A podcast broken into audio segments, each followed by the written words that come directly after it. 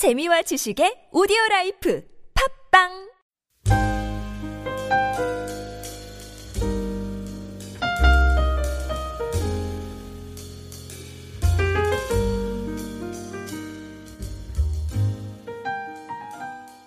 예, 우리가 이 예, 마태복음에서는 예수의 사- 제자로 살아가는 그러한 희생, 대가 이것에 대해서 어, 이렇게 말씀하는 대목이 많습니다. 그래서 우리가 주님의 제자로 살아가는데 치료할 대가가 있는데 그것에 대해서 오늘도 어, 본문에 말씀하고 있습니다. 그래서 주님께서 이 땅에 오신 목적은 일종의 영적인 전쟁의 성격을 가지고 있다. 그것이 오늘 우리가 읽은 34절 말씀입니다. 한 번 더 읽어보겠습니다.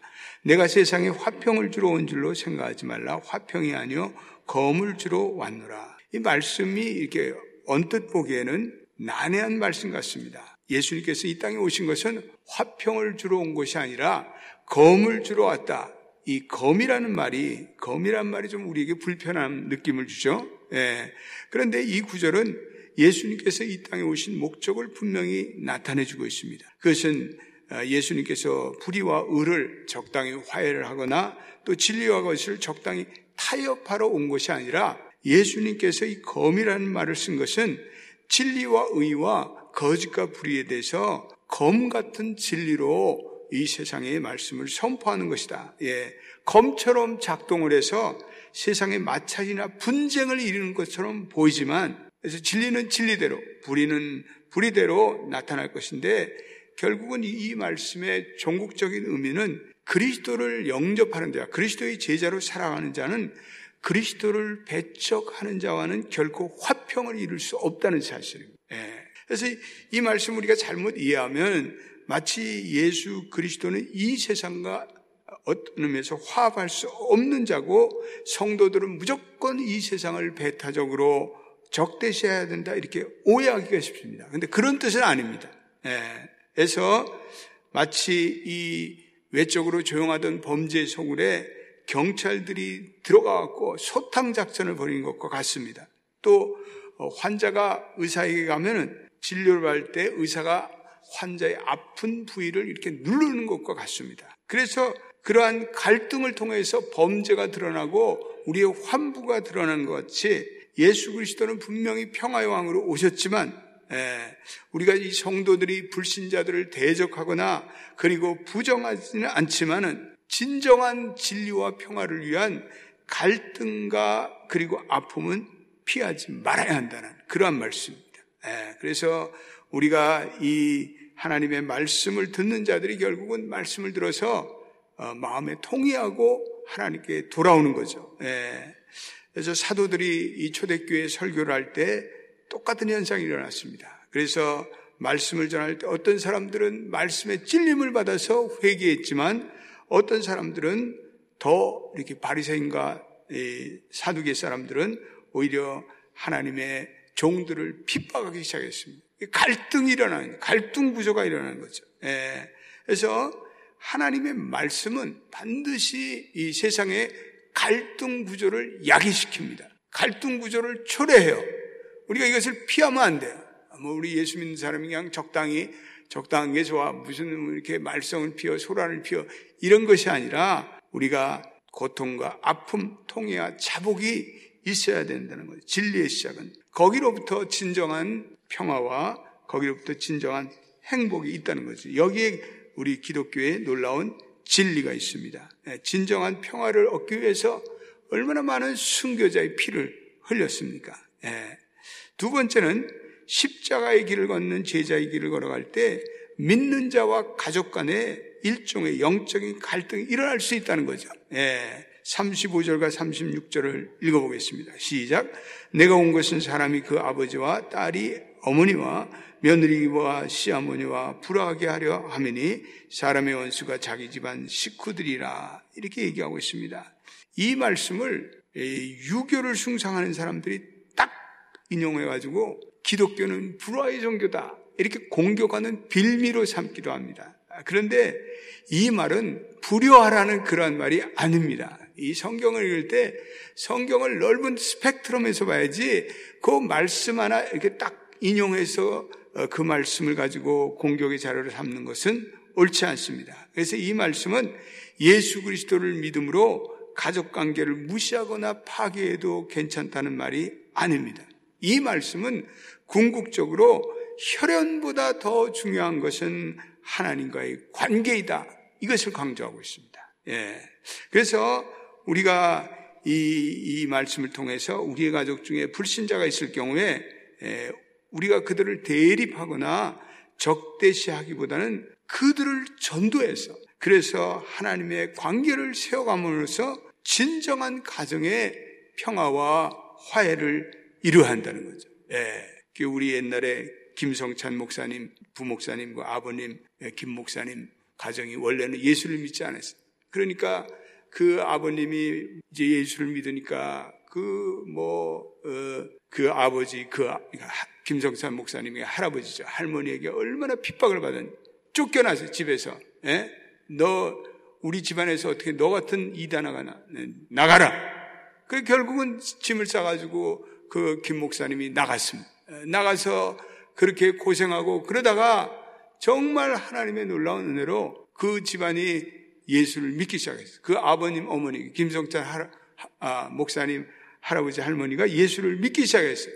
그리고 그때부터 그 가정이 그리스도의 가정이 돼서 얼마나 가정들이 화목하고 하나님께 영광 돌리고 그 가정의 자녀들이 다 예수를 잘 믿고 그러한 간증을 들은 적이 있습니다. 여러분 그렇지 않으세요? 예. 그래서 우리가 예수를 믿을 때 예수를 믿지 않는 가족 때문에 어렵고 고통이고 그렇지만 그 가족들이 예수를 믿음으로써 그 가족의 진정한 평안과 하나님의 은혜가 임하는 줄로 믿습니다. 예. 요즘에 이렇게 가정의 해체 위기가 많아요.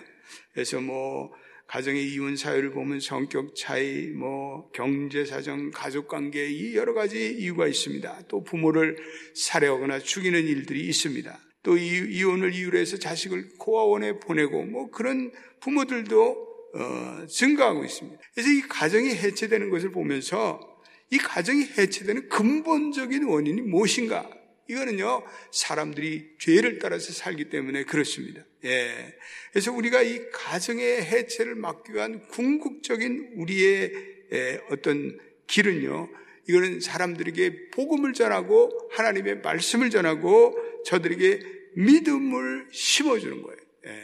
그래서 믿음과 진리가 기초되지 않는 개인과 가정이나 사회나 국가는 영원히 멸망하고 불화에 빠지는 것을 볼 수가 있습니다.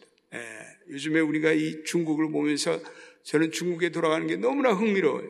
예, 저 나라는 이게 겉으로는 막 지금 너무나 많은 경제적인 부를 누리고 나라가 이렇게 달러가 넘쳐나고 그런데 가장 중요한 믿음과 진리의 어떤 공통적인 분모가 사라져버렸어요. 거기 유교가 지배하는 것도 아니고 그렇다고 기독교인들은 한 뭐 8천만 있고 그러니까 이 사회가 계속 계속 부패하는.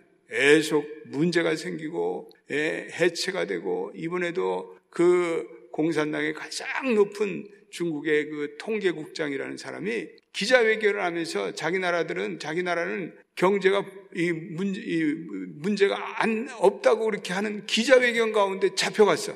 그게 왜냐하면 부패 혐의로 잡혀갔어. 예. 말할 수 없는 부패 혐의로. 그러니까 얼마나 부패가 심했던지 기자회견 중에 잡혀가 버렸어요. 예. 이 중국에는 말할 수 없는 부패가 가득 차요. 왜냐하면 그 나라가 그 나라를 이끌어가는 정신적인 기반이 없기 때문에, 진리가 없기 때문에. 예. 여러분, 한 가정도 그렇고, 예, 한 국가도 그렇고, 다 마찬가지. 이 가정도 하나님의 말씀이 지켜주고 하나님의 말씀의 진리로 살아야지, 그렇지 않으면 겉으로 보기에는 뭐, 어, 이 가정이 이, 이, 잘 돼가는 것 같은데 속으로는 썩고 불화하고 거짓말이 되고 그 가정이 부패한 가정들이 얼마나 많아요. 그래서 우리는 이 가정을 복음으로 인도하는 것이 얼마나 필요한 건지 예, 우리 주님께서는 가족 간의 사랑을 금지한 것이 아니라 우선적인 것은 예수 그리스도의 사랑이 임해서 그 가정이 진정한 하나님의 나라가 임하는 것이 중요하다는 그런 말씀이에요. 믿습니까? 예. 그래서 우리 예수 그리스도에 대한 사랑은 가족뿐만 아니라 어떤 것과도 비교할 수 없는 절대성을 띠고 있어요. 예. 그래서 이 가족 관계에 있어서 물론 부부가 서로 사랑하고 부자 간에 서로 존중하고 인격적으로 이해, 이해하는 것도 중요하지만 거기에 복음이 있어야 돼. 하나님을 믿는 진리가 있어야 돼. 예, 그래서 이 세상의 모든 관계에 있어서 가장 원초적인 관계는 하나님과의 관계인 줄로 믿습니다. 하나님과의 관계가 선행돼야 돼. 그래야 모든 것이 제대로 질서가 잡히고 그리고 모든 것이 바로 될 수가 있는 것입니다. 예, 예수님께서 그 다음에 또 중요한 것을 말씀하시는데 38절 읽어보겠습니다. 예, 같이 읽어보겠습니다. 시작.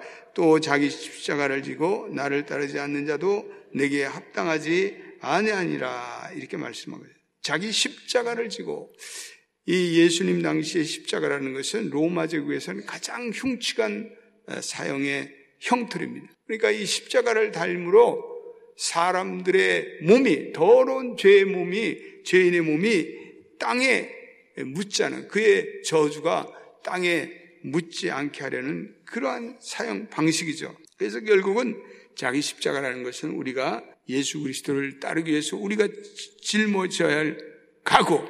예. 여기서 십자가를 진다는 것이 우리가 생활거나 육체적인 아픔을 의미하지 않습니다.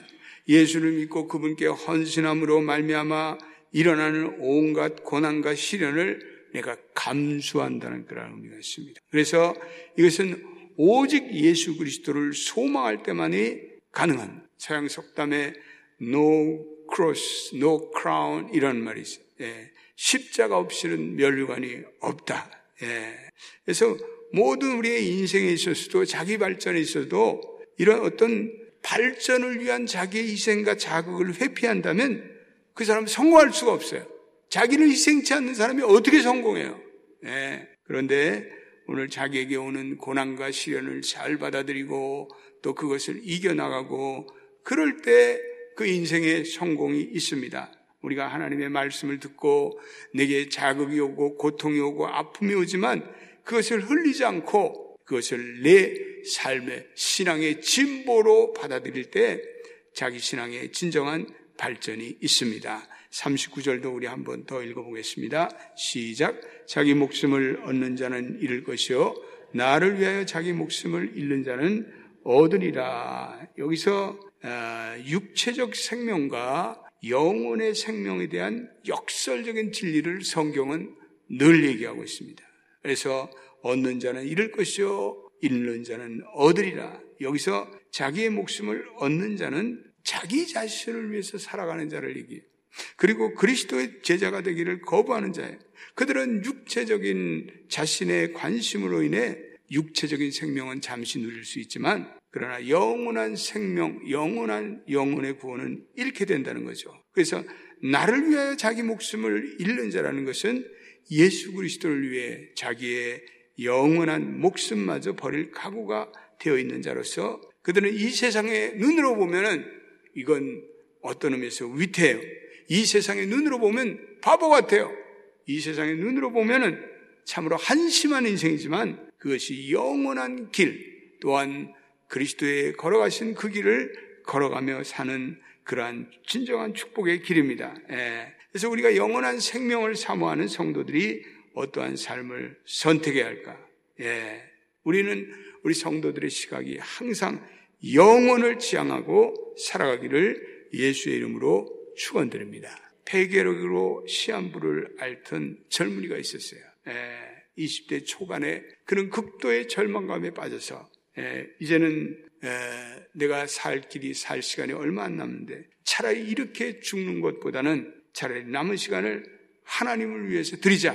그래서 이 사람이 빈민촌으로 들어갔어요. 그래서 가난한 사람들을 돌보고 그들을 위해서 밥을 내주고 그들에게 복음을 전하고 그리고 소외된 사람을 위해서 온갖 자신의 삶을 온전히 희생했어요. 그랬더니 놀랍게 50년을 더 살았어요. 예. 그리고 이 사람이 사선을 넘어서라는 유명한 아, 그 작가가 되고 또 기독교 성자가 된 이 사람이 가가와 도요히코라는 사람, 기생의 아들로 태어나서 절망과 그리고 질병으로 인해서 죽을 수밖에 없는 그가 자기의 목숨을 던져서 자기를 희생했을 때 거기로 인해 많은 사람이 구원을 받고 많은 사람이 그 사람을 위해서 희망을 얻는 그러한 성자가 되었습니다. 예수 그리스도의 이 구원의 메시지는 희망과 사랑과 구원을 주는 것인데 이 비전은 그냥 생기는 것이 아니라 우리가 우리 자신들을 헌신하고 희생하고 그리고 고난과 고통을 겪을 때